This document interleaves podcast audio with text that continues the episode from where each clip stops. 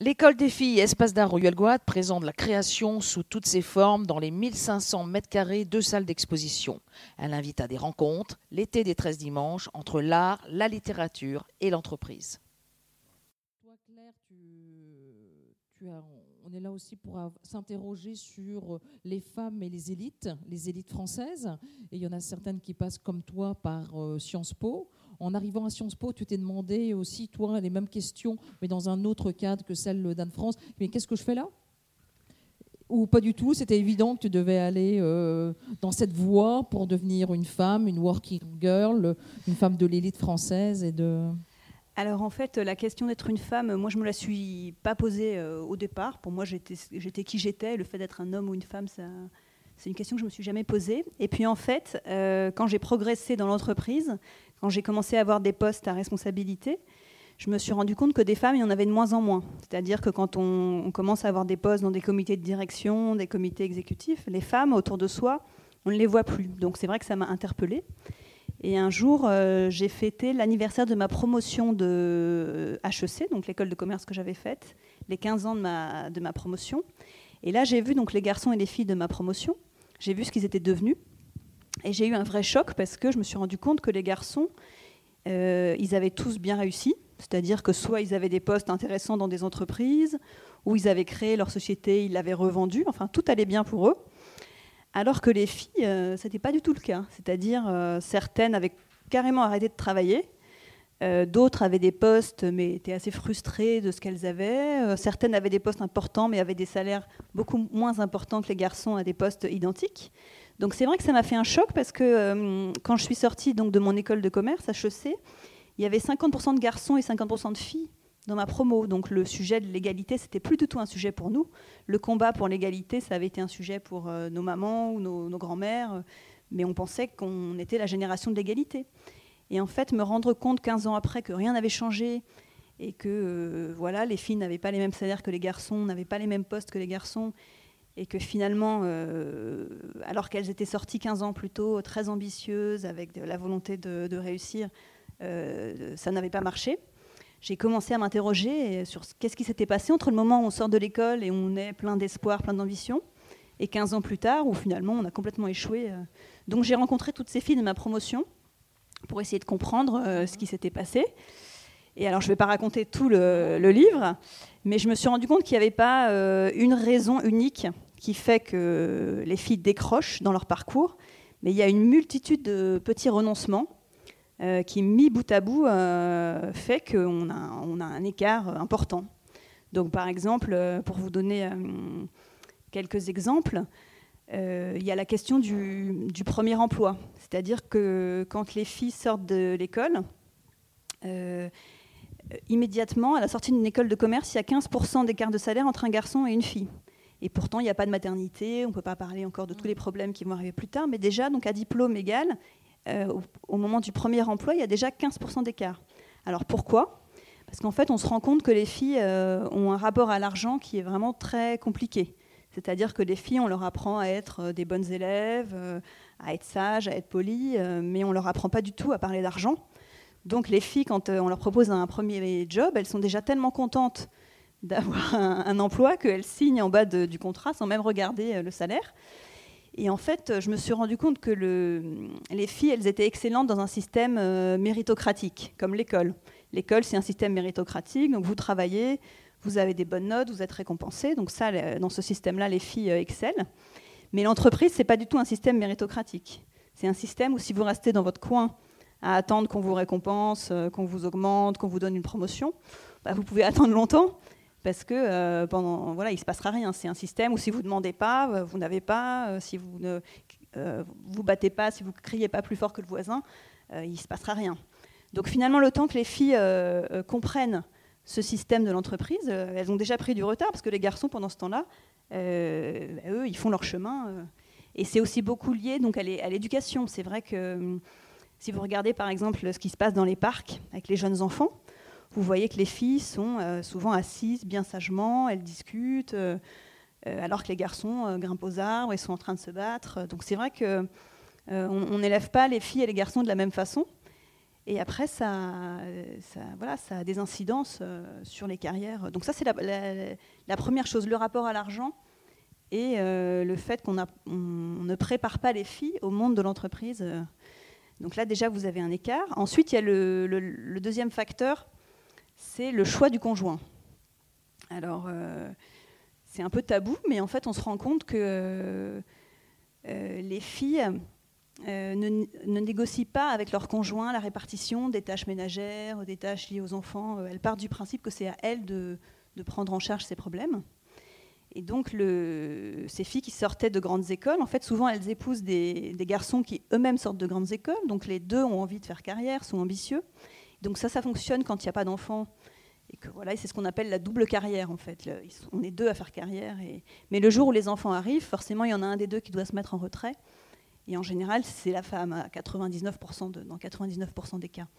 Donc c'est vrai que je me suis rendu compte que celles qui réussissaient le mieux, finalement, étaient celles qui avaient des conjoints euh, qui n'étaient pas dans la même logique de réussite. Je sais pas, elles avaient des conjoints qui étaient euh, profs ou artistes ou dans complètement un autre métier. Mais, euh, mais quand il y avait une logique de réussite dans l'entreprise, c'était toujours la femme qui devait se mettre en retrait. déjà parce que c'est le salaire le moins important, puisqu'on a vu que dès le départ, il y avait un écart. Et puis ensuite, parce qu'elle euh, elle considère que c'est à elle de gérer euh, les tâches liées au foyer. Euh. Donc c'est vrai que le, conjoint, c'est le deuxième problème. Après, il y a évidemment la maternité, où là, à partir du moment où elle tombe enceinte, bah, c'est comme si elle devenait un animal de foire. À partir du moment où vous tombez enceinte dans l'entreprise, vous êtes fragile, il faut vous protéger, il faut vous ménager. donc il y a une espèce de, de fausse bienveillance en fait qui s'installe euh, où tout le monde a un avis sur votre grossesse, tout le monde va vous dire mais ménage-toi, quand est-ce que tu t'arrêtes alors que finalement, la grossesse, euh, c'est un sujet complètement intime qui ne regarde que vous. Et si vous avez envie de travailler jusqu'au bout, c'est votre problème. Mais vous avez une espèce de pression sociale qui va s'installer, euh, qui fait que les femmes, de manière plus ou moins consciente, vont se mettre en retrait à ce moment-là, même si elles conservent toute leur capacité intellectuelle. Et... Donc en fait, il y a une succession de pièges de petits renoncements qui font qu'à un moment ou un autre, on est, on est sorti du système. Donc euh, c'est ce que je raconte dans le livre, en fait, les différents. Il y a même aussi le cas d'une femme qui n'a pas d'enfant et ça la marginalise également sur. Euh, oui, tout à fait, parce qu'en fait, on se rend compte que quand on a des enfants, c'est compliqué entre 30 et 40 ans dans l'entreprise, parce que euh, parce que c'est le, le, moment où l'arrêter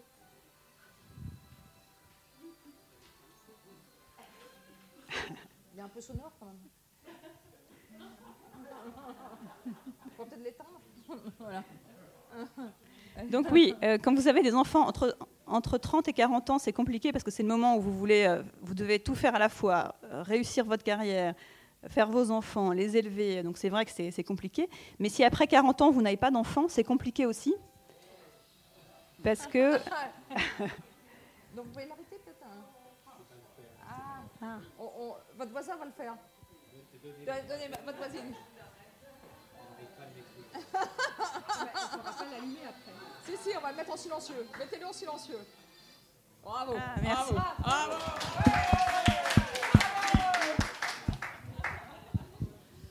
Donc voilà. Donc effectivement, euh, quand vous n'avez pas d'enfant, c'est compliqué aussi après, après 40 ans parce que là, on considère que vous, vous n'êtes pas équilibré, que vous êtes un monstre froid. Que... Donc, on ne va pas vous le dire comme ça, mais progressivement, vous allez être écarté. Euh, euh, et on voit en Allemagne, par exemple, où les femmes font très peu d'enfants. En Allemagne, il y a une femme sur trois qui ne fait pas d'enfants. Et pourtant, les statistiques. En France En euh, France, c'est une sur dix. Et pourtant, les statistiques sur la présence des femmes dans les postes de direction, dans les comités exécutifs, les statistiques ne sont pas meilleures du tout. Donc, en fait il ne faut pas faire le choix des enfants en fonction de ses projets de carrière, ou puisque qu'on en fasse ou qu'on n'en fasse pas. Il y a un moment, ça sera difficile, et donc c'est un, voilà, c'est un, un, choix personnel. La femme, euh, quelle que soit sa vie privée, ce sera difficile. Il y aura oui, toujours absolument. Euh, des obstacles différents qui font ce. ce, Exactement. Disons que c'est possible, de, je pense, de réussir quand on est une femme, c'est possible de, réussir sa, sa carrière, d'avoir des enfants, de faire plein de choses. Simplement, il ne faut pas être naïf, il faut faire attention à, voilà, aux, pièges qui sont tendus aux différentes étapes de sa carrière. Et, voilà, il faut s'écouter soi-même, il ne faut pas trop écouter les conseils parce qu'ils sont toujours plus ou moins bienveillants et, c'est quand même un monde où finalement il y, a, y, a, une compétition pour les postes intéressants dans les entreprises. Il y a une lutte pour les obtenir, donc il n'y a aucune raison que les hommes vous aident à, accéder à ces, à ces, postes.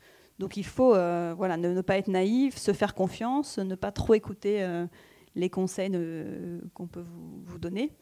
Donc c'est possible, mais simplement, il y a beaucoup de, filles qui se jettent comme ça dans la carrière sans réfléchir. Et finalement, euh, toute l'intelligence qu'elles ont mise pour euh, réussir leurs études, elles devraient la mettre plutôt dans leur stratégie de, carrière pour euh, voilà, éviter ces, fameux pièges qui sont tendus aux femmes. C'est toi ce que tu as réussi à faire Parce que toi, tu as une successful, pour ceux qui ne te connaissent pas, tu peux un peu dire ce que tu as fait et ce que tu fais surtout. Alors moi, je dirige un groupe de, presse magazine. Euh, Très important Oui, dans lequel il y a des magazines comme euh, Elle, euh, Version Femina, qui est vendue avec le, Télégramme ici en Bretagne. Télé 7 jours, voilà. Alors moi, je me considère... Il y a combien d'employés? Enfin, tu, dans ton... Il y a 700 personnes. Oui, donc c'est un groupe de presse relativement important. Mais moi, je ne me considère pas comme un, modèle. En fait, j'ai écrit ce livre aussi parce que c'est... Moi, il y a certains pièges dans lesquels je suis tombée. Par exemple euh, la question de l'argent, moi, clairement, euh, mon premier emploi, j'ai absolument pas parlé d'argent. Pour moi, ça aurait été presque mal poli de, parler d'argent. Euh, il y a un chapitre sur les réseaux aussi où j'explique que c'est très important d'avoir des réseaux, c'est-à-dire de, voir des gens à l'intérieur de l'entreprise, de voir des gens à l'extérieur de l'entreprise. Et moi, moi, par exemple, je déjeune jamais avec mes collègues parce que je je, vais vite, j'essaie de tout boucler pour rentrer chez moi le soir et m'occuper de mes enfants. Donc je ne fais pas du tout, je recommande de, faire du réseau, mais moi j'ai absolument pas le temps et je sais que c'est pas bien. Mais donc euh, voilà, j'ai sûrement évité certains pièges, mais pas tous. Et donc euh, j'ai écrit ce livre pour aider les, les, jeunes femmes qui arrivent sur le marché du travail, qui sortent d'école et qui ont envie de réussir, et pour les aiguiller dans ce monde euh, un peu compliqué de, de l'entreprise. Un phare, quoi, une sorte de phare dans le, pour éclairer un peu toutes les difficultés de, la vie d'entreprise. Oui, en tout cas, leur, donner des conseils. Et c'est vrai que j'ai eu plusieurs. Alors, j'ai eu deux sortes de retours sur ce livre. Il y a les, jeunes femmes qui m'ont dit ah bah, merci beaucoup parce que vraiment on est armé pour euh, rentrer dans l'entreprise et on sait maintenant ce qu'il faut faire et ne pas faire. On va faire très attention. Euh. donc elles, étaient ravies. Et puis il y a les femmes de ma génération qui l'ont vu plus comme un miroir de, notre propre euh, échec finalement. Donc là, c'était plus dur parce que voilà, c'est à, la fois un, constat d'échec pour ma génération, puisqu'on n'est toujours pas la génération de l'égalité. Il y a toujours des différences de salaire très importantes entre les femmes et les hommes à poste équivalent. Il y a toujours très peu de femmes dans les postes euh, de direction, dans la communauté de direction. Donc ma génération, qui était la génération où les femmes ont eu largement accès aux études, aux grandes écoles, bah, cette, cette, génération n'a toujours pas réussi à, instaurer une égalité réelle dans les, postes euh, de pouvoir. En revanche, pour les jeunes, c'est leur dire bah, ne soyez pas naïfs et puis euh, battez-vous et, prenez toute votre place euh, dans les entreprises. On espère que ce guide pratique va trouver un écho dans les, la vie des, femmes qui commencent à travailler. Et ce roman, alors, qui, qui, vient de sortir, il a un titre quand même, Le monde à nos pieds. Qu'est-ce que ça veut dire, Le monde à nos pieds? Euh, c'est un titre fort quand même. Alors en fait, ça raconte euh, l'histoire de, six jeunes gens, donc trois filles, trois garçons, euh, qui arrivent à, Sciences Po dans les années 90 et qui vont, donc ils arrivent avec des rêves plein la tête, pensant justement que le monde est, à leurs pieds. et en fait, ils vont s'affronter à la découverte de l'amour, de l'amitié, de, de la politique mais aussi de la violence, de la trahison, parfois de la maladie. Donc ça raconte en fait des jeunes qui arrivent avec des rêves plein la tête et puis, qui, puis la vie va se charger de, de rendre les choses un peu plus compliquées. Ils vont avoir des trajectoires euh, sinueuses. Donc je voulais raconter cette histoire euh, personnelle. Et en même temps je voulais raconter ces années 90 qui sont à la fois très proches puisque c'était pas il n'y a pas si longtemps. Et en même temps c'est un monde qui n'existe plus, c'est-à-dire euh, c'était un monde très politique où il y avait le bipartisme, donc quand on arrivait à Sciences Po, on était de droite ou de gauche, et on se positionnait par rapport à ça, c'était très important. Euh, moi, je me souviens, à 17 ans, quand je suis arrivée à Sciences Po, euh, on m'a demandé si j'étais de gauche ou de droite. Bon, déjà. Et puis ensuite, si on était de gauche, il fallait qu'on savoir si on était euh, rocardien ou jospiniste ou fabusien. Ou, enfin, c'était des questions qui paraissent un peu. Il y avait des tiroirs comme ça où chacun. Oui, c'est ça. On, était très jeunes, mais déjà, il fallait absolument se positionner. Il fallait avoir un avis sur tous les, toutes les questions de société. donc, bon, c'était une société beaucoup plus idéologique qu'aujourd'hui. C'était une société où il n'y avait pas Internet, pas les réseaux sociaux. Donc, quand on voulait débattre, on se retrouvait dans des cafés, on se retrouvait dans des amphis complètement enfumés. Bon, bah ça, ça n'existe plus. Euh, c'était une société où il y avait beaucoup de tabous. Par exemple, euh, si on était homosexuel et qu'on voulait faire de la politique, c'était impossible, on n'en parlait pas. Euh, il y avait le sujet des femmes aussi, de la violence faite aux femmes. C'était avant le mouvement MeToo, par exemple. Donc, il y avait ces sujets de la violence faite aux femmes, mais c'était tabou, on n'en parlait pas, donc on vivait avec. Donc finalement, c'est c'est une période qui n'est pas lointaine. Et en même temps, euh, j'ai l'impression que c'est voilà, un monde qui s'est écroulé. Et les codes humains, euh, le code de, parce que là il y a toute une polémique, euh, le Figaro qui relaie une polémique sur le concours d'entrée à Sciences Po. Tu peux nous expliquer un peu, parce que c'est important aussi, comment est-ce qu'on recrute des étudiants dans une école qui est là pour former des élites, ça, préconditionne déjà ce qui, va en sortir sur ces Zemmour qui, qui voilà, tout. Oui, en fait, c'est un, un, système où on rentrait sur concours. Euh, donc, c'était essentiellement euh, des Parisiens et puis quand même des provinciaux qui venaient des meilleurs lycées et qui étaient des, bons élèves de, province. Euh, donc, il avait, il y avait beaucoup de provinciaux, mais finalement, assez vite, il fallait rentrer dans le moule. C'est-à-dire qu'il y avait des codes qui étaient les codes des Parisiens. Il y avait une façon de parler, il y avait une façon de s'habiller, il y avait une façon de danser dans les soirées. Euh, il y avait un rapport euh, à l'argent, euh, donc il y avait des, codes très forts. Et donc les provinciaux qui arrivaient, même s'ils étaient les meilleurs élèves dans leur lycée de province, tout à coup ils étaient complètement perdus parce qu'ils se rendaient compte qu'ils ne maîtrisaient pas ces codes. Donc ça pouvait être les vêtements, ça pouvait être la façon de parler, ça pouvait être, par exemple, les provinciaux dans les soirées, ils ne savaient pas danser, donc ils restaient à l'écart. c'est des choses toutes bêtes, mais finalement c'était un choc pour les provinciaux qui arrivaient, qui avaient l'impression qu'ils avaient déjà pris un retard qui rattraperait jamais. Euh, donc après, ils étaient obligés de rentrer dans le moule euh, très vite. Parce que si on rentrait pas dans le moule, on était vraiment euh, un plouc. Après, il y avait une façon de, travailler qui était très très formatée aussi. Il y avait des plans, des plans en deux parties ou trois parties. Donc comme l'objectif c'était d'avoir des bonnes notes pour passer dans la classe supérieure, euh, assez vite, si vous aviez des idées iconoclastes, bah, vous les mettiez un peu de côté. Parce qu'une fois que vous étiez rentré à Sciences Po, il n'y avait pas un passage systématique d'une année sur l'autre. Non, il y avait, tout à fait. Il y avait à peu près deux tiers de la classe qui passait en deuxième année et un tiers qui était éliminé. Donc assez vite, il fallait plaire aux profs pour avoir des bonnes notes. Donc toutes les idées qui étaient un peu différentes, un peu iconoclastes, euh, bon, bah, vous les laissiez de côté. Et donc ça, ça formatait forcément la pensée, puisque vous, faisiez des, exposés pour plaire aux profs, pour avoir des bonnes notes. Donc, euh, finalement, c'est un système quand même qui, vous fait rentrer dans un moule, même si vous venez de province, même si mes personnages, ce pas des Parisiens, c'est plutôt des gens qui viennent de milieux modestes, qui viennent de province. Bah, assez vite, ils sont obligés de rentrer dans un carcan. Et ce qui fait aujourd'hui qu'on a un problème de, avec nos élites euh, qui viennent toutes du même endroit et qu'on a du mal à, renouveler les élites. Donc effectivement, aujourd'hui, il y a tout un débat. Il y a eu un débat sur l'ENA d'abord, euh, il y a eu la question de est-ce qu'il fallait supprimer l'ENA puisque l'ENA a échoué à renouveler ses sources de recrutement. Si vous regardez les statistiques d'entrée à l'ENA, il n'y a pas de fils d'ouvriers, il n'y a pas de fils de paysans. Euh, donc il y a eu ce débat, mais le problème c'est que si vous supprimez l'ENA, par quoi vous le remplacez? Puisque avant l'ENA, c'était un système encore pire, c'était les 100 familles, en fait les familles les plus riches de Paris qui se cooptaient euh, pour avoir les postes. Donc au moins l'ENA, c'est un concours, il y a une égalité euh, devant le concours, même si c'est une égalité théorique. C'est quand même mieux que le système d'avant. Et là, effectivement, Sciences Po vient de changer son mode de recrutement en supprimant l'écrit. En disant, le raisonnement, c'est finalement les bons élèves, si on fait un écrit, ça va favoriser les élèves qui viennent des meilleures écoles, d'un milieu social favorisé, où on a une culture de l'écrit, où on ne fait pas de faute d'orthographe. Donc euh, on supprime l'écrit, donc il va y avoir un dossier plus un oral. Mais est-ce que l'oral est moins discriminant socialement que l'écrit? Euh, Je ne sais pas.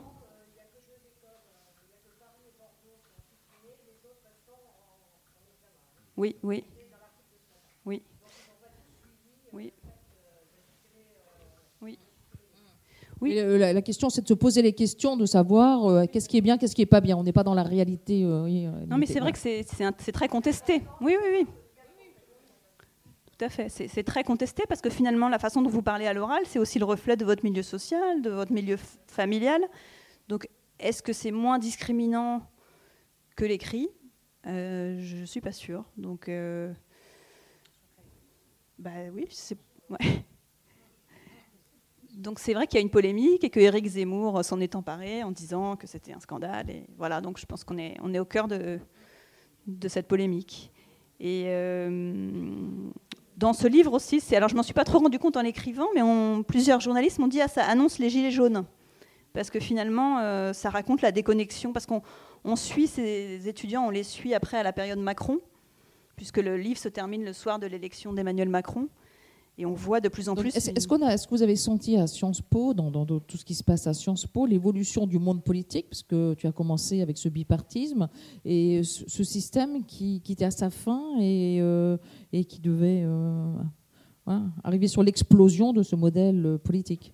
Bah, disons qu'il y a hum, c'est un, milieu qui est très individualiste, donc assez vite ces personnages qui veulent réussir en politique, ils vont aller là où vont leurs intérêts et donc ils vont le voyer entre la gauche et la droite parce qu'on se rend compte que ce qu'ils veulent c'est faire carrière, c'est rentrer dans le système, donc peu importe les idées, peu importe le fond, certains vont résister mais donc vont, vont être un peu balayés, donc il y a quand même cette idée que si on veut réussir, il faut être un peu cynique et donc euh, se couper de plus en plus euh, effectivement des idées, euh, du terrain.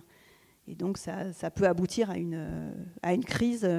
Il y a un personnage qui s'appelle Catel qui, qui essaie de rester très très proche de la réalité du terrain. Elle étudie Bourdieu, elle fait sa thèse sur Bourdieu, donc elle essaie de, de rester au plus proche des luttes sociales. Et, et c'est elle qui voit venir ce mouvement de déconnexion entre les élites et le, le peuple en disant mais le, l'État et le gouvernement n'a pas le monopole de la vérité et un jour ça va, ça va exploser.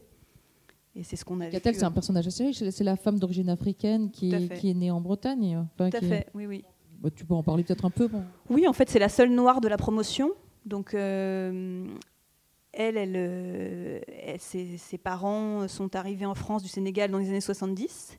Donc, elle arrive à Sciences Po à l'époque où il n'y a pas de noirs à Sciences Po. je ne suis pas sûre qu'il y en ait beaucoup plus aujourd'hui, mais et elle, tout ce qu'elle veut, c'est ne pas se faire remarquer, raser les murs, parce que ses parents lui ont dit surtout euh, tu ne te fais pas remarquer, tu travailles, euh, tu courbes les chines. Déjà, ses parents n'ont pas trouvé d'équivalent professionnel par rapport à leur formation d'origine. Exactement, tout à fait. Ils ont été déclassés parce que son père était prof d'université au Sénégal et en France, euh, bon, bah, il n'a il a pas trouvé de, de poste. Donc euh, elle, elle, veut surtout raser les murs et qu'on la remarque pas. Et en fait, comme elle est noire, malgré elle, elle va devenir une espèce de symbole de, l'antiracisme à Paris. Elle va être récupérée par les associations antiracistes. Tout le monde va essayer de faire un symbole de quelque chose qu'elle ne veut surtout pas être. Donc ça raconte euh, la façon dont à un moment elle va être obligée d'assumer un combat qui n'était pas le sien, mais, mais, elle va être obligée d'assumer sa couleur de peau.